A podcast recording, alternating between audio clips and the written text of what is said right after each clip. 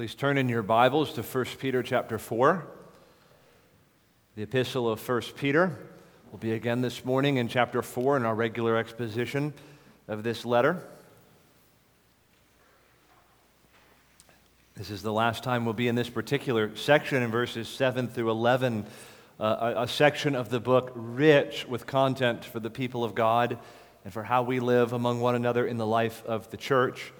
And this also concludes a major section in the book, really the heart of the book, uh, which extends from chapter 2, verse 10, through chapter 4, verse 11. We come this morning to consider verses 10 and 11 together. But let's read these verses in their context. Let's read 1 Peter 4, beginning in verse 7, on down through verse 11. The end of all things is at hand. Therefore, be sober minded and self controlled for the sake of your prayers. Above all, keep loving one another earnestly, since love covers a multitude of sins. Show hospitality to one another without grumbling. As each has received a gift, use it to serve one another as good stewards of God's varied grace. Whoever speaks, as one who speaks oracles of God. Whoever serves, as one who serves by the strength that God supplies, in order that in everything, God may be glorified through Jesus Christ. To him belong glory and dominion forever and ever. Amen. Let's pray together once more.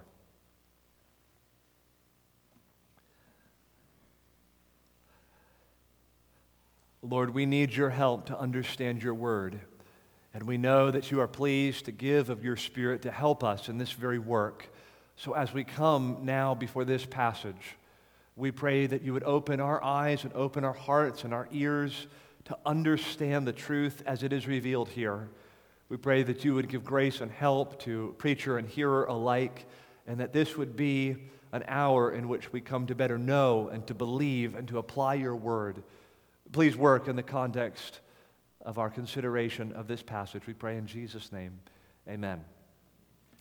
As I said a moment ago, Peter is here concluding a section that began in chapter 2, verse 11. Let me ask you to just turn over to that page. I want to remind you of the section that was commenced there in 1 Peter 2, verse 11. There, Peter makes a shift in uh, his book up to this point and begins to focus on the conduct of God's people in their varying relationships in the world. He says, verse 11, Beloved, I urge you as sojourners and exiles to abstain from the passions of the flesh which wage war against your soul.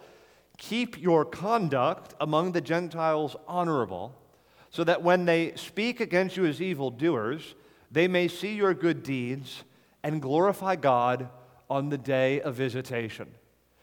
Beginning in 1 Peter 2 11 and 12, Peter begins to focus on the public conduct of the people of God how they relate to the world in varying relationships. So, in the second half of 1 Peter 2, uh, Peter considers how Christians ought to relate to the governing authorities, uh, to the emperor, and to the governors that are sent by him. And he acknowledges that some governments may be oppressive in their rule over their people. Nonetheless, we are to respect and honor the governing authorities. And then at the end of chapter 2, Peter gives counsel and ex- exhortation to slaves in their relationship with their masters. And he says there that even if some of you have unjust masters who treat you spitefully, still nonetheless you're to seek to submit to them and to win them with good conduct.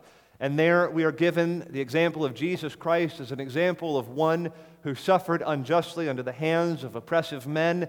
And we are to follow Jesus and his example as his people when we encounter such suffering. Then in chapter 3, verses 1 through 7, uh, Peter considers how husbands and wives are to relate to one another, how Christians should exist in relationship with their spouses. So, first, exhortation is given to the wives that they're to be subject to their husbands. And it acknowledges there in the beginning verses of 1 Peter 3 that some wives may have husbands that don't obey the word. Their responsibility when they have husbands who fit that description are to love them, to be subject to them, and to seek to win them by their good conduct. And then, of course, husbands are told to care for their wives and to honor them and to dwell with them in an understanding way. And then in the remainder of 1 Peter chapter 3, we have now the camera lens zooming out from those domestic relationships to now the Christian's relationship in the wider world, a world that is hostile to Christians, a world that is hostile to God's people. And we are given instructions for how we're to persevere and how we're to live when we're slandered, when we're maligned, when people speak unjustly about us. And again, the exhortation is that we would be known by our good and righteous conduct that we would suffer for righteousness' sake, and that we would live in a holy and righteous way before a world that is hostile to the Lord's people. And that theme continues into chapter 4, the chapter we're in this morning. Uh, there, uh, these Christians are again told that they're to be known for their good conduct, they're to abstain from the passions of the flesh, from human passions.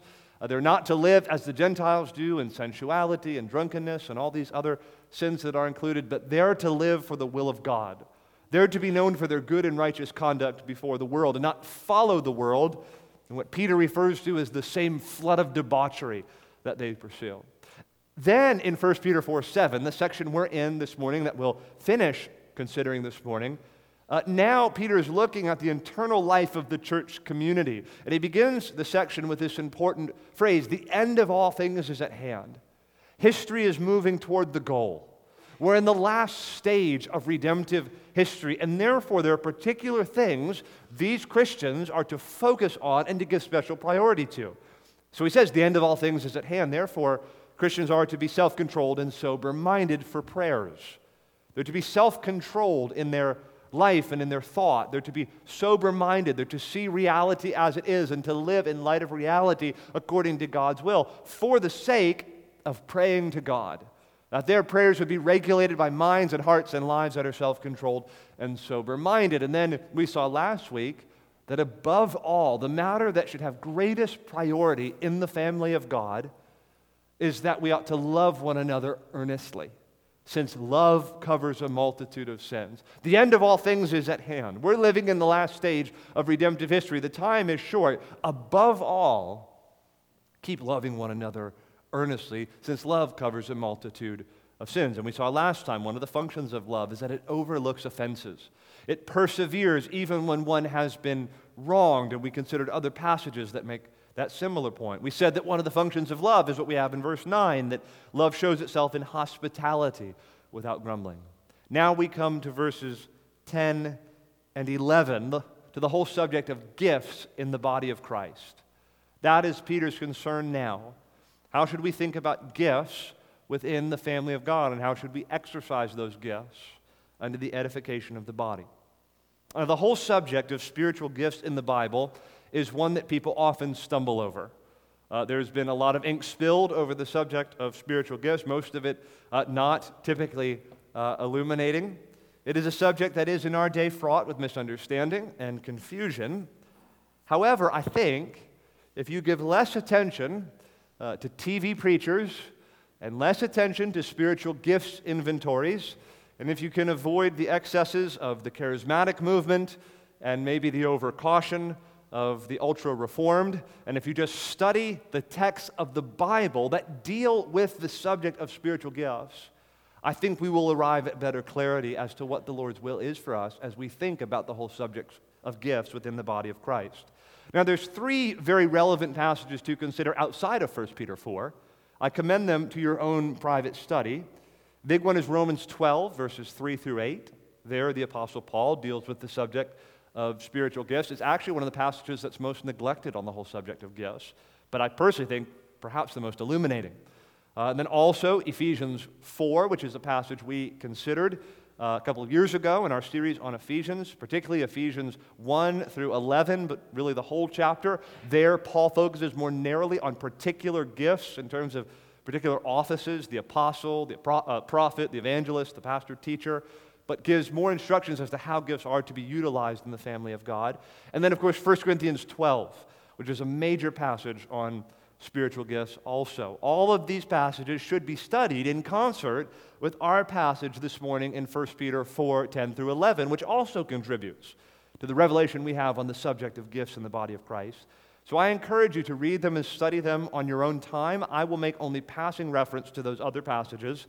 My errand this morning is to preach to you 1 Peter 4 10 through 11. And I want to focus on the very basic and uncontroversial instructions Peter gives regarding gifts in this passage to help us better understand the role gifts are to play within the family of God. So I have two basic headings that I want to utilize to frame our consideration of this passage. The first is just to give general observations regarding gifts, all of which I think are contained in the text itself. General observations regarding gifts. I'm going to have five of them that we'll consider. And then we want to consider two specific instructions regarding gifts, particularly speaking gifts and serving gifts, and what Peter has to say to those who speak and those who serve. So please consider with me, first of all, general observations regarding gifts. I have five of them. Number one, each believer, each believer has received a gift from God. Plainly stated in verse 10, as each has received a gift. Peter assumes, as a matter of fact, as a matter of course, each Christian has received a gift. This is the assumption of the Apostle Paul as well in his reflections on spiritual gifts in those passage, passages I mentioned before. God is pleased to impart various gifts to all of his children gifts of encouragement, gifts of hospitality, gifts of service, gifts of preaching and teaching, gifts of exhortation, gifts of benevolence and charity, all kinds of gifts the Lord is pleased to give to his people. And the Bible teaches in a number of places that every single Christian is given gifts like these.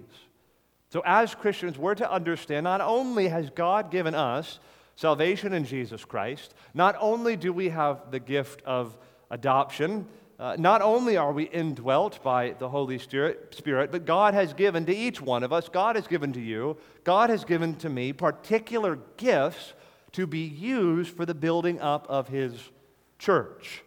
He has given me gifts that I might make a contribution to the work of the whole, to the work of the church, and that I might bring glory to God. It is an immense privilege. And we learn in this passage and others that no one is excluded. Every Christian, each Christian, is given a gift from God. My brother, sister, you may feel very insignificant and very small. You may be ashamed of your background.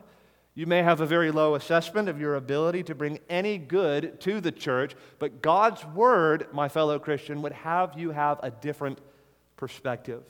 Every Christian has been given a gift by God. Each one should think, I have a part to play in this assembly of the Lord's people. This body needs me. I have gifts given to me by God that I must bring to the table for the benefit of my brothers and sisters in the church.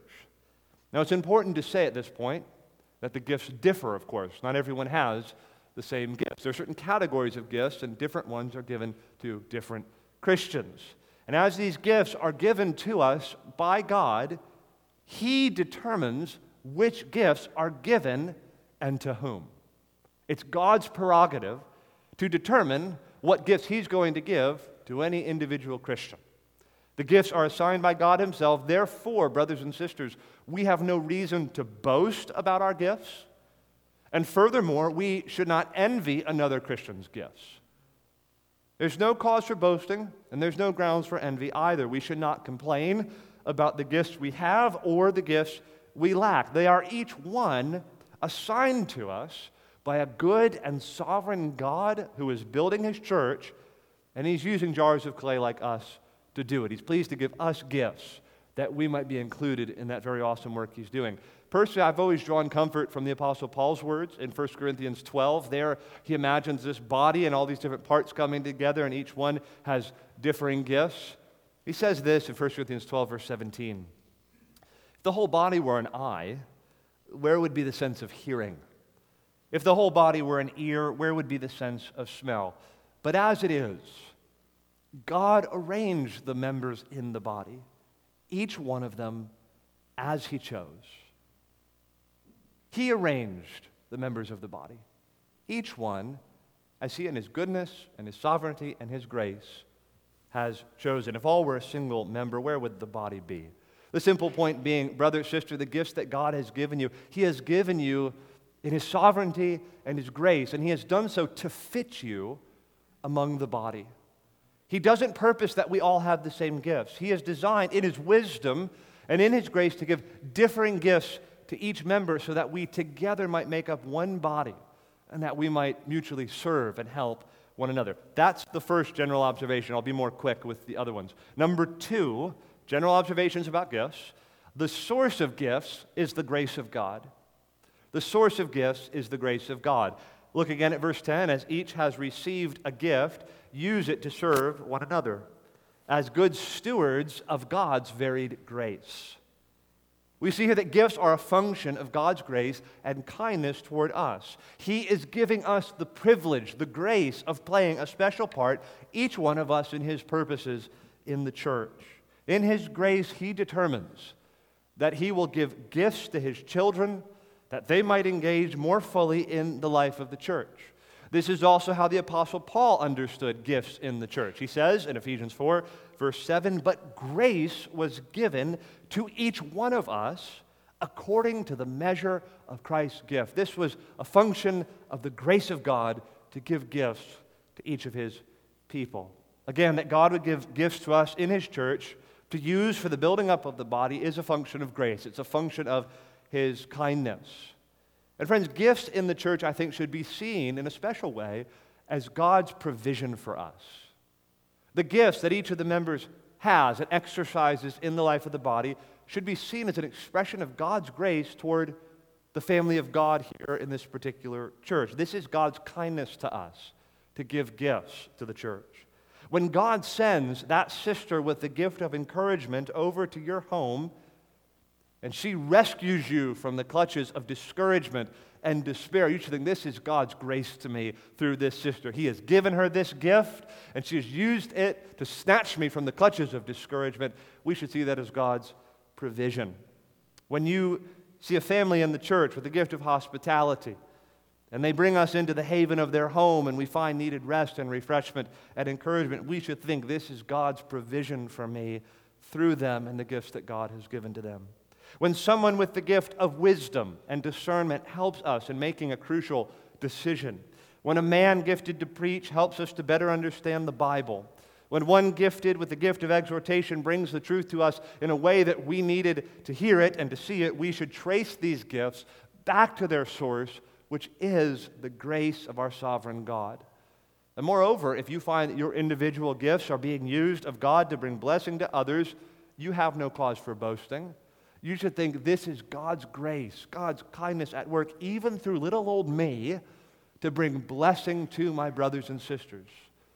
These gifts that God gives to His church are an expression of His grace. Their source is the grace of God, and they are a function of God's provision for His people. Third general observation gifts are a stewardship from God. We're to steward the gifts that God has given to us. And in verse 10, as each has received a gift, use it to serve one another as good stewards of God's very grace. Children here, do you know what that word steward means? What stewardship is?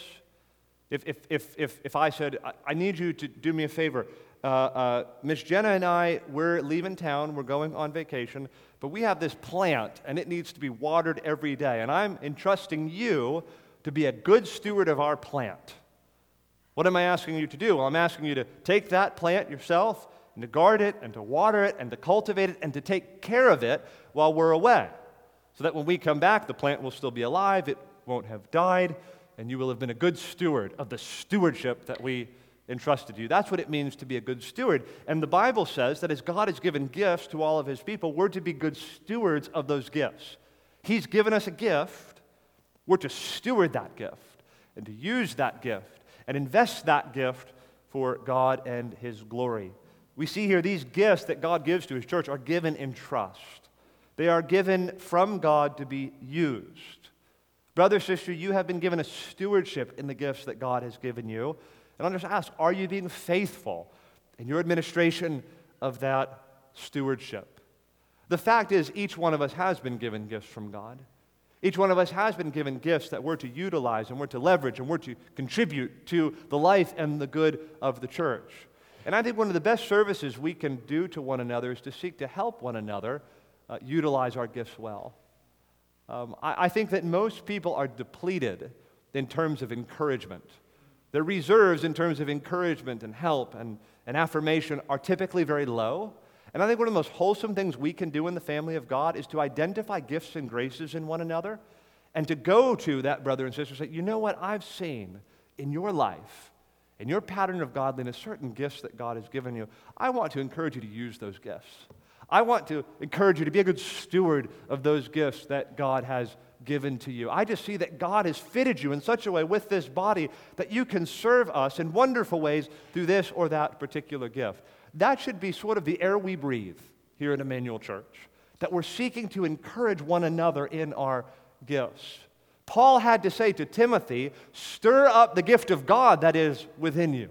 He had to encourage him to be a faithful steward of that gift that God had given to Timothy. Well, similarly, nothing will sort of ignite and, and, and fuel our efforts in serving the body of Christ, like a brother or sister coming in season and saying, You have this gift. Use this gift. Stir up the gift of God that is within you, because our gifts are a stewardship from God.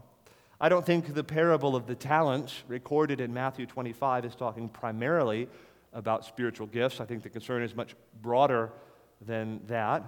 Uh, but the principle presented in that passage, I think, can apply to how we steward spiritual gifts. You know the parable of the talents that, that this ruler gave talents to particular ones, this one 10, this one 5, this one 1, and they're to invest those talents and to bring back a return for their Lord, for their master. And of course, two of them do that very thing, one of them does not. They take the talent, they hide it under the mattress, and it yields no return. Well, there's a lesson there. My brother, sister, God, in His grace, has given you gifts for the building up of the body of Christ.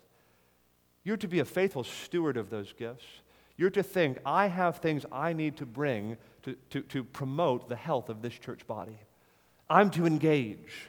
I'm to bring to bear the gifts that God has given me to help this church reach maturity in Jesus Christ. I just warmly encourage you and exhort you seek, by God's help, to be faithful in the stewardship of those gifts. We should all of us think God has given me gifts to serve this body. Am I serving? Am I making sanctified use of the gift God has given me? Am I a good steward of His varied grace to me? I appreciate Paul's words in Romans 12, verse 6. Having gifts that differ according to the grace given to us, let us use them.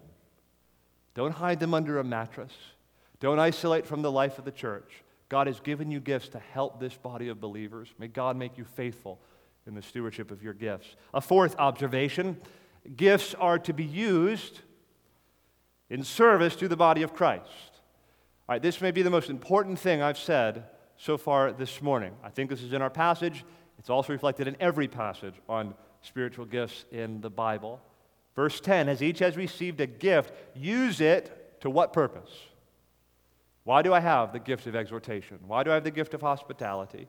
Why do I have the, the gift of preaching or teaching? Why do I have the gift of encouragement? Why do I have the gift of good works or leadership or what have you? You've been given the gift, use it to serve one another. Paul says a, a similar thing about those uh, special gifts in Ephesians 4, verse 11.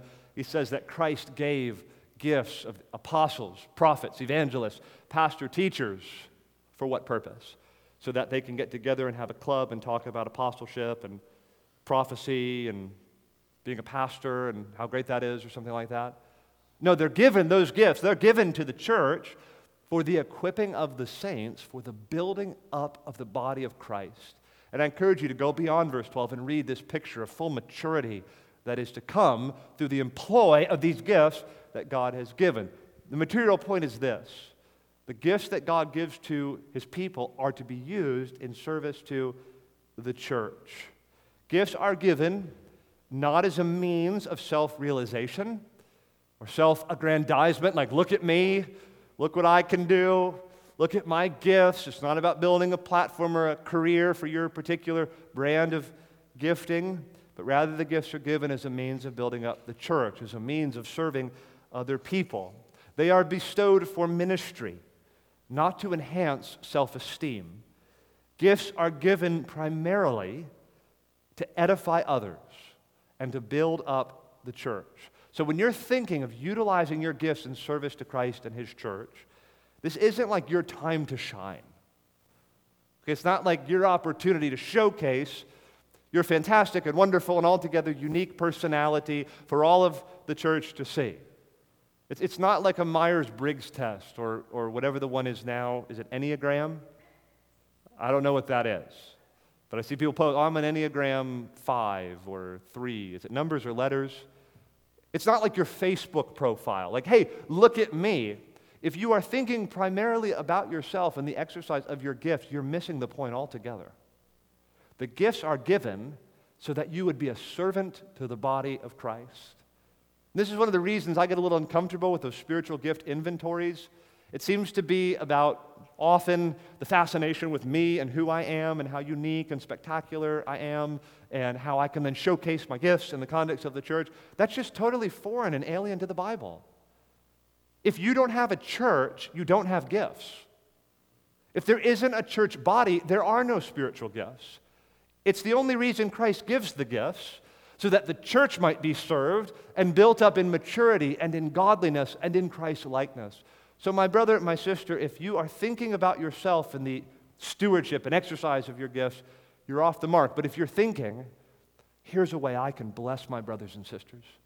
Here's a way I can plug into Emmanuel Church and provide help. Here's some things God has taught me and gifts He's given to me that I can, I can use in faithful stewardship to bless my brothers and sisters among the body of Christ. You are exactly where the Lord wants you to be in your thoughts about gifts. I so appreciate what John Brown has said on this passage. I think it crystallizes some of those things I said a little less succinctly. He says, These gifts then are not to be considered as conferred only or chiefly for the advantage of the individual on whom they are bestowed. They are intended for the good of the whole. And the gifted person is, in the exercise of his gift, not to act as an independent proprietor, seeking his own advantage and doing what he wills with his own, but as a good steward.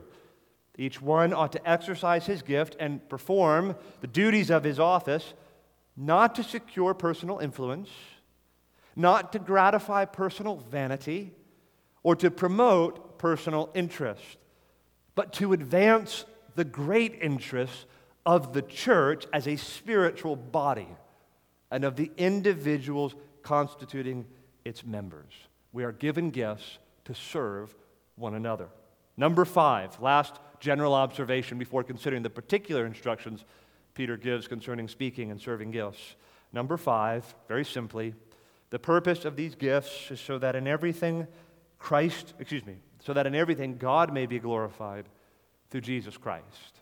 The purpose of these gifts is so that in everything God may be glorified through Jesus Christ. According to this passage, we exercise our gifts, verse 11, in order that in everything God may be glorified through Jesus Christ. To him belong glory and dominion forever and ever. Amen. Which means, brothers and sisters, in the exercise of my gifts, my eye is on his glory, not mine. My eye is on his kingdom, not mine. My eye is to be on Christ being exalted, not on me being exalted. It's all about God getting glory through his church and through his people. If we are not preoccupied with glorifying God and serving the church in the exercise of our gifts, we're missing the mark entirely. If you have been given a gift, brother, sister, and if you are a brother or sister, you have been given a gift. You are given that gift to employ in service to the church and to bring glory to God, to whom alone belong glory and dominion. It would be probably two years ago, I had the joy of inviting a former pastor of mine. His name's Bill Hughes he's one of these just delightful old Englishmen. And he was that generation of like Lloyd Jones and all those, you know, guys. And he's younger than Lloyd Jones, but, but he came and he didn't preach that Sunday, but we interviewed him in the uh, a quick class. I don't think he told this story then. Uh, I remember hearing it as a boy, and it's, it's always stuck with me. He had, I, I, it was either in his study or in his bedroom. Uh, his wife or someone had made him this, this sort of placard And as he, I think it was in his bedroom, as he'd walk out of his bedroom in the morning, and he's a pastor, he had given the gifts to shepherd the flock, and it just had four words for them, for him. I think that should be written over all of our hearts. All the gifts that God has given to us, we have them for them and for him. We live, we work, we serve, we breathe. For them, my brothers and sisters in Christ, the flock of God, and for him, the Lord Jesus, to whom belong all dominion and all glory. So, those are the five general observations about gifts. Each believer has received a gift from God. Number two, the source of gifts is the grace of God. Number three, gifts are a stewardship from God. Number four, gifts are to be used in service to the body of Christ. And number five, the purpose of these gifts is so that in everything God may be glorified through Jesus Christ. Now consider with me, secondly, two specific instructions regarding gifts.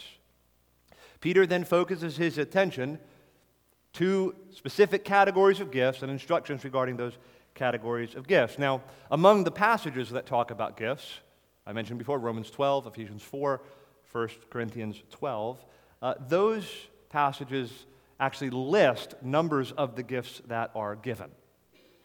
Things like encouragement, exhortation, hospitality, works of charity and benevolence, uh, more spectacular gifts like gifts of healing and prophecy and tongues, uh, gifts of preaching and teaching. All kinds of gifts are listed Romans 12, 3 through 8, 1 Corinthians 12, and even in Ephesians 4 as well. But Peter, here in 1 Peter 4, I think he's just working with two broad categories of gifts whoever speaks and whoever serves. So, speaking gifts and serving gifts. So, I just want to look more narrowly at Peter's specific instructions for each one for those who are given gifts to speak, those who are giving gifts to serve. First of all, let's consider whoever speaks. Whoever speaks. And we read in verse 11 whoever speaks as one who speaks oracles of God. Speaking here in 1 Peter 4:11 need not narrowly refer to those who preach. Uh, the word that is used is a very broad and general word for speaking. It's not uh, one of the typical words that is used for the narrow work of preaching and teaching. It's more general speech. So I believe Peter could have in mind speaking gifts more broadly that include activities that are outside the narrow arena of the pastoral office. Gifts such as evangelism, encouragement, exhortation, the communication of wisdom and knowledge, etc. That said, I believe the gift of preaching would have been prominent in Peter's mind, in fact, probably foremost uh, in his mind. So I think Peter envisions people who have been given the gift to communicate and to speak under the edification and building up of God's people, both publicly and privately. Most narrowly, that would be the work of preaching and teaching, but it could also include other speaking gifts such as private exhortation, encouragement, giving a word of wisdom, or knowledge. What Peter is most concerned about, though, above the precise manifestation of the speaking gift, what exact kind of speaking is happening, what he's concerned more about is the content of the speech itself. When one stands to speak for the edification and building up of the body, what is he saying? What is the content? That's Peter's concern. And we see here Peter is concerned that those who exercise speaking gifts are to speak the oracles of God or the words of God. The one who speaks is not to seek to edify and build up the congregation through his own wisdom, his own charisma, his own opinions and conjectures. No, if one is to speak, let him speak the very words of God. Logia theou. Logia, logos, word, theou, God. The word of God, the oracles of God, the revelation of God. Let him bring the truth of God to bear upon the people of God. This means those who are given the gift to preach and teach are to make the content of divine revelation the subject of their communications to the church. It would mean also those with lesser speaking gifts, like giving a word of exhortation to a brother or sister, or bringing a word of wisdom and discernment in a smaller group setting. They are also to bring God's word to bear on people's lives. Not some vague or spontaneous impression based on the impulse of the moment and what you think the Holy Spirit is saying to you. Rather, we are to bring in our speaking gifts the revelation of God, the oracles of God, the very word of God to one another. Now, I want to apply Peter's words here now and the rest of this point more narrowly to preaching in particular, because I do think that is Peter's main concern. What are the implications of Peter's words here for those who would preach? So let me say this. Let us be sure we understand what the work of preaching is and what role and function it plays within the body of Christ.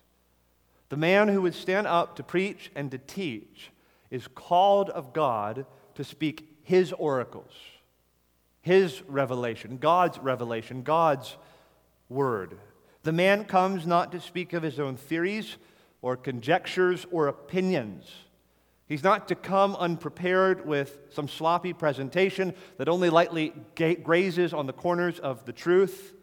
No, preaching is to be a thus saith the Lord exercise, and there's a certain seriousness and sobriety that should accord that kind of exercise in the context of the worship of God. The preacher stands as a herald, he stands as an ambassador, as a representative of the God who is, and he announces and proclaims God's revealed will from his word to his people. That's the role of the new covenant preacher, and that is what should be demanded of him. Brother, you tell us what God has said, or else you sit down, and we'll find someone else who will. The Lord prophesied through the prophet Jeremiah in Jeremiah 3:15 that one of the things he was going to do in the new covenant is that he was going to give shepherds to his flock. They weren't going to be like the false shepherds of Israel. These shepherds we're going to feed God's people on knowledge and understanding. They were going to feed God's people on the pure milk of His Word. They were going to lead God's people to the lush green pastures where they could eat and have their fill of what God had revealed through His Word. And there's a harrowing passage in Jeremiah chapter 23 where the Lord basically confronts the false shepherds of Israel and those who did not faithfully preach his word. There we read Jeremiah 23, just two verses, 21 and 22. This is what the Lord said about the false shepherds of Israel I did not send the prophets, yet they ran. I did not speak to them, yet they prophesied. But if they had stood in my counsel, then they would have proclaimed my words to my people and they would have turned them from their evil way and from the evil of their deeds. God is after men who are called of God, qualified according to the Bible, and recognized by the church to preach His words to His people. The man of God who stands to preach dare not utter his own words. He dare not speak to God's people except that which he has heard and has understood by standing in the counsels of the Lord by studying and knowing God's Word. The man who stands to preach is there on a divine mission to tell people what God has said. And when he has done that, when he has fulfilled his sacred errand, he is to sit down. And he's not to stand back up again until he's ready to say something more about what God has revealed in his word. And let's be clear when Peter says that one who speaks is to speak the oracles of God, he's not talking about something unspecific or undesignated or something God has said to this man outside of the Bible that he's then to proclaim to the people. No, I would just urge you to be cautious of the man who says, Well, God spoke to me. God said to me, and I'm saying this to you now. Don't bother opening up your Bibles. God said to me, and here it is for you. If God speaks at all, he speaks to us through his word. And he speaks to us through his son, who is the living word.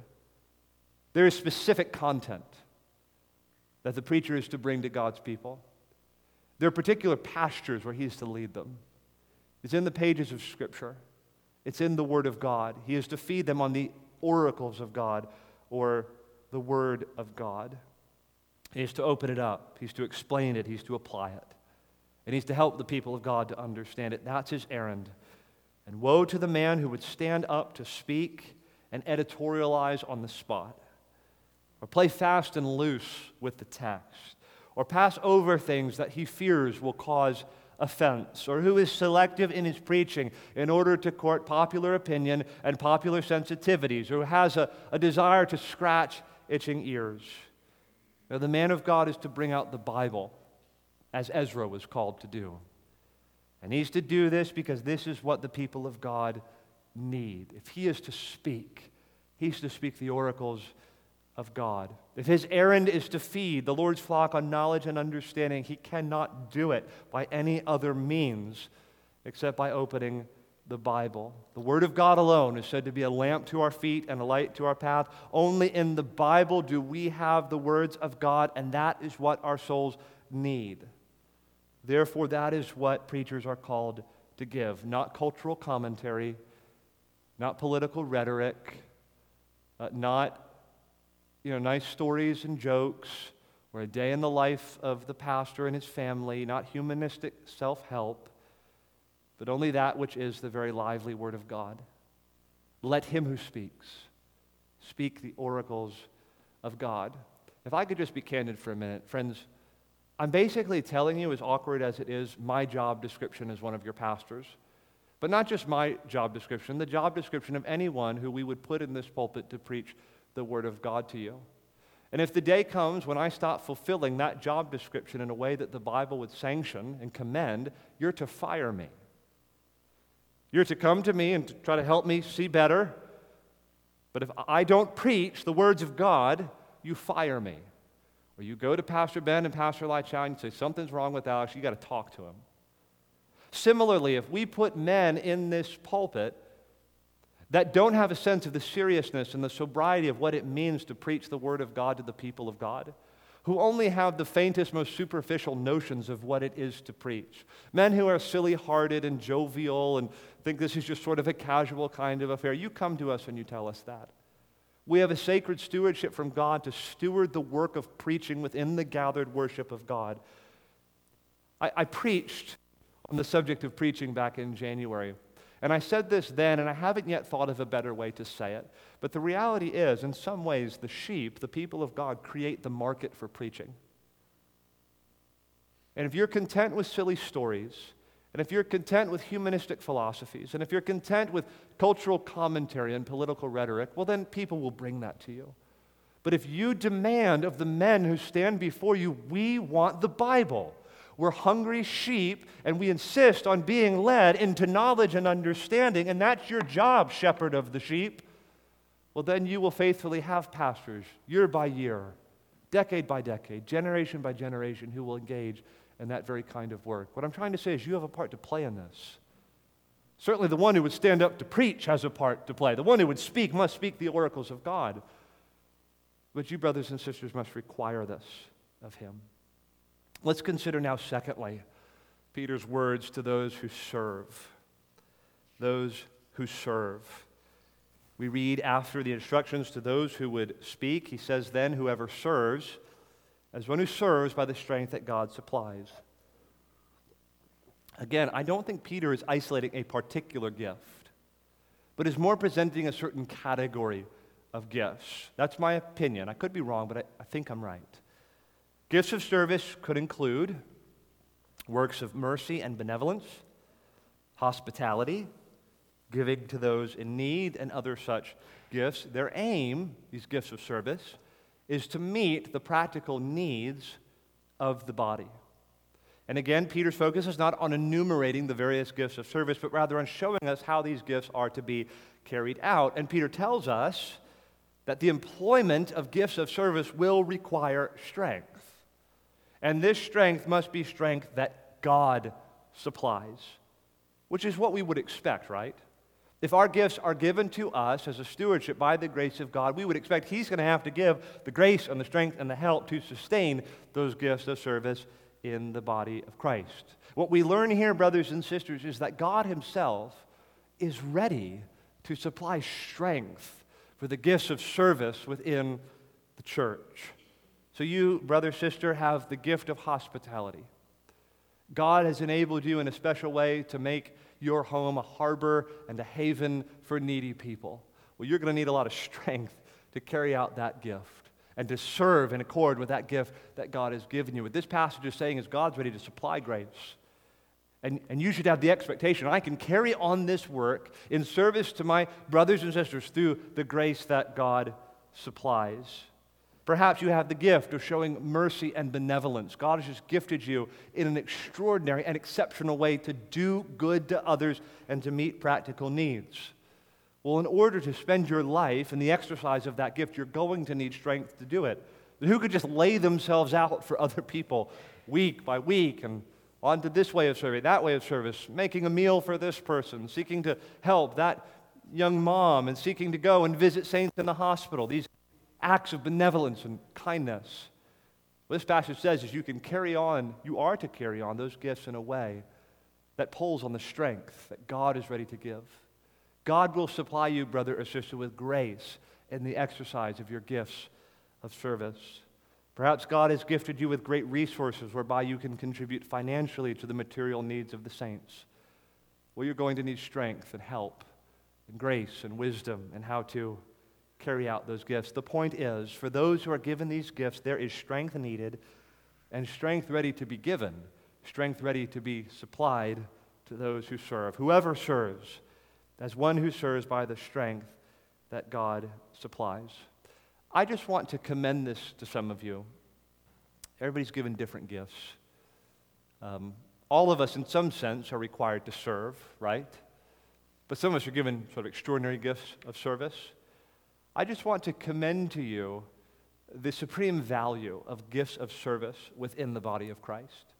I think when people think about spiritual gifts, this is one of the ways we get off the track. We think primarily in terms of public gifts. I think that's a mistake. Actually, most of the spiritual gifts in the Bible are exercised privately. Like, what I mean by that is not on a platform like this, not with a microphone in front of your face, not with a, a, crowd of people around you or something like that. Most of the gifts are exercised in fairly ordinary and mundane ways because the church of God is built up often in ordinary and mundane ways. And I just want to commend to some of you, I think there are among many of you extraordinary gifts of service. And I don't want you to view those gifts as cheap. God gives the gifts of service to build up the body of Christ and if He has gifted you in a special way to do good and to meet the practical needs of your brothers and sisters, you should think this is a calling from God. This is a great and marvelous work that God has given me to do. And there are people who build these careers and build a lifetime of serving God's people through meeting practical needs. It's one of the most needed things in the kingdom of God. And it is one of the most powerful things in terms of advancing the evangelistic mission of the church. That when they look inward at the community of God, they see people that are laying themselves out for one another, serving one another, employing the gifts and graces that God has given them through the strength that He supplied to serve the body of Christ. And so I just want to encourage some of you think, have lofty thoughts about these gifts. Think highly. God has called me to serve. What gifts has He given me? What can I do to contribute to the health and the life of this body through the gifts of service that God has given. I need to close because time is gone. I had wanted to say more about the benediction at the end of verse 11. We read there that these gifts are to be exercised speaking gifts, serving gifts, in order that in everything God may be glorified through Jesus Christ. To him belong glory and dominion forever and ever. Amen.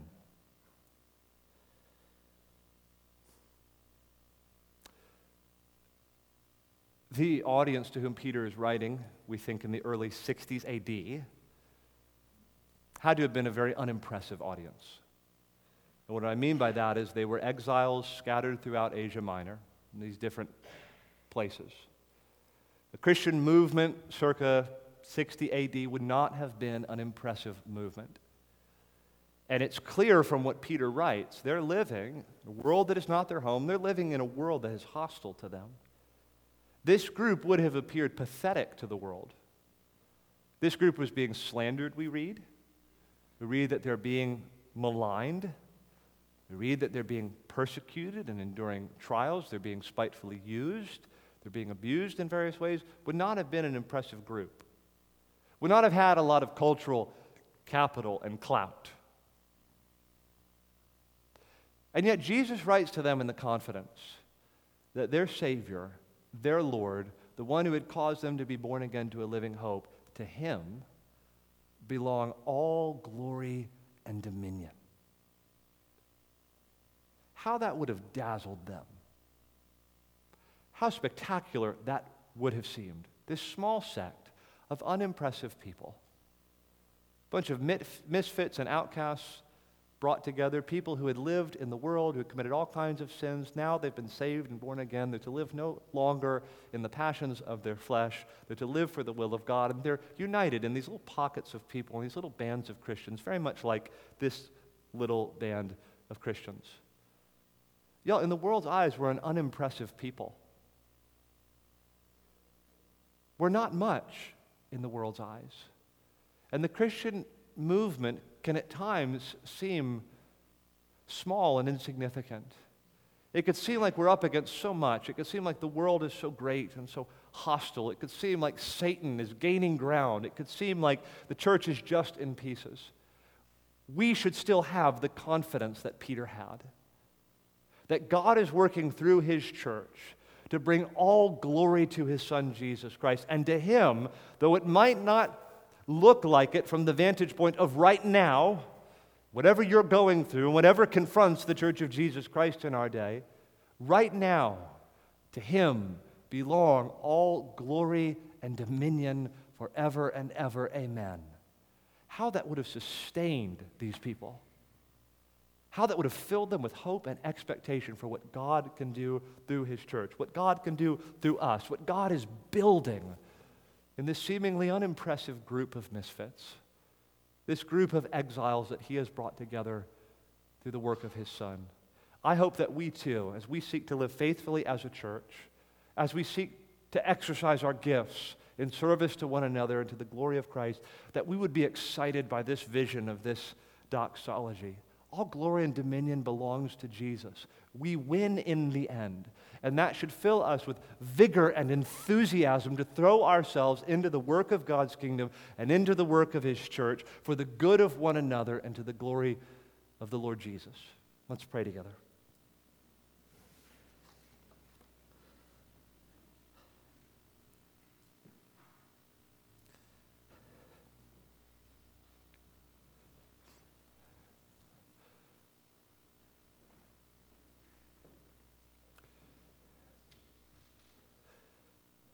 Our Father, the work of redemption and the work of grace that you have wrought in each of our lives who are your people and the work that you're doing in your church is a great and glorious thing. Our, our impressions and our sense of what you're doing can sometimes be impaired by our own trials and our own sense of sin and our own sense of defeat. We are not able to see everything you're doing at once, but you are building your church. You are sustaining your church. You are giving gifts to your church. You are helping your people in every place. You're doing it here, and we thank you.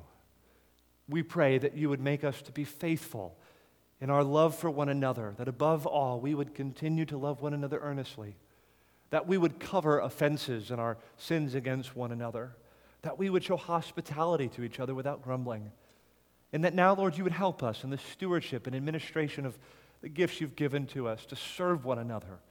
May you fill us with your Spirit.